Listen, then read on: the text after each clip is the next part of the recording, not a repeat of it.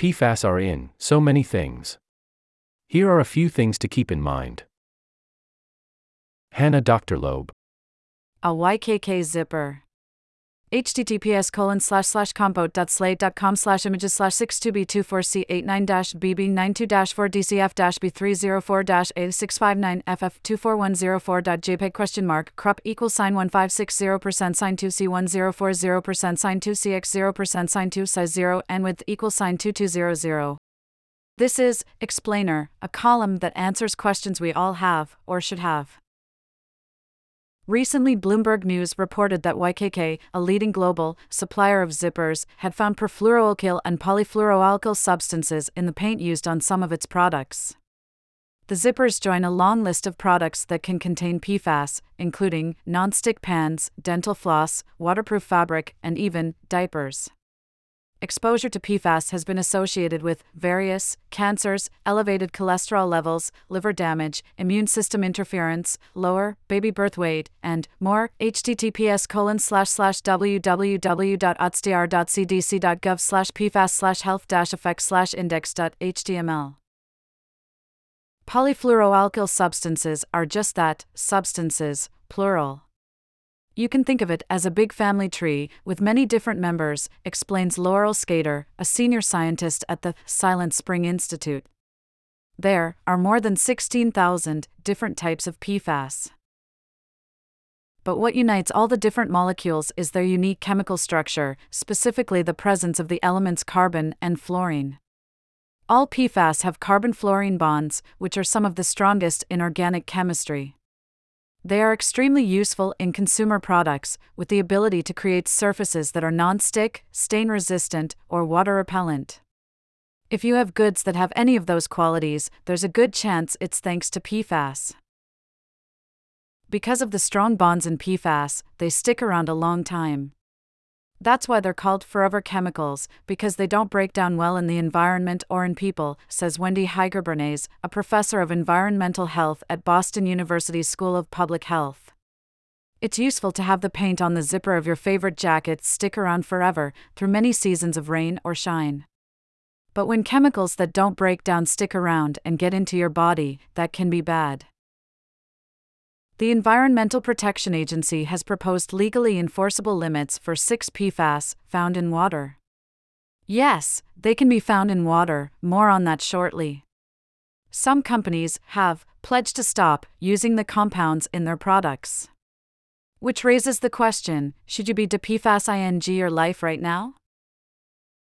Given the pervasiveness of PFAS, many consumers are understandably concerned about the impact on human health but it's important to note that most of the scary outcomes require high levels of PFAS exposure. A YKK zipper alone isn't going to hurt you. But existing in a world full of PFAS might. Consumer products are, unfortunately, not the only places they're found. Industrial sites are prime areas, explains Jennifer Hoponick Redmon, the Director of Environmental Health and Water Quality at RTI International. Chemicals from factories and manufacturing centers can be released and contaminate the air, the soil, surface water, groundwater, and crops. Many military bases and airports use firefighting foam that is rife with PFAS. In the agriculture sector, biosolids might be contaminated with PFAS on farm fields and after we use PFAS containing products, we often throw them away from the landfill. They can leach into soil or groundwater and could then make it into the water you drink or food you eat.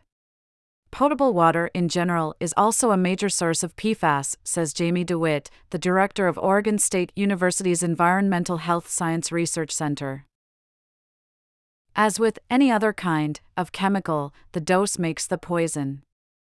In general, central tenets of risk assessment are that the increased frequency of exposure and increased duration of exposure and concentration of that exposure increases the likelihood of non carcinogenic health effects or cancer, explains Hoponick Redmon. That is, constantly drinking water contaminated with PFAS may be worse for your health than putting on a raincoat every once in a while that contains PFAS. Transdermal exposure is a thing, but it's not as if you're ingesting your raincoat.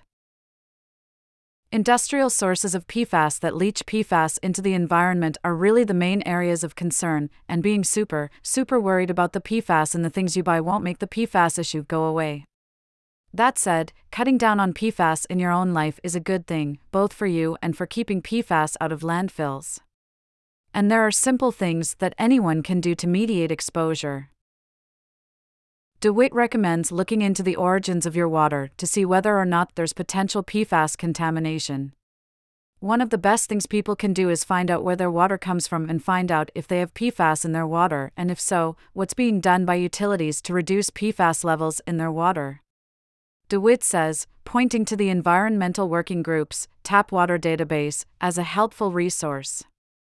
And although you can't necessarily change your water supply, you can get a water filter to remove the PFAS.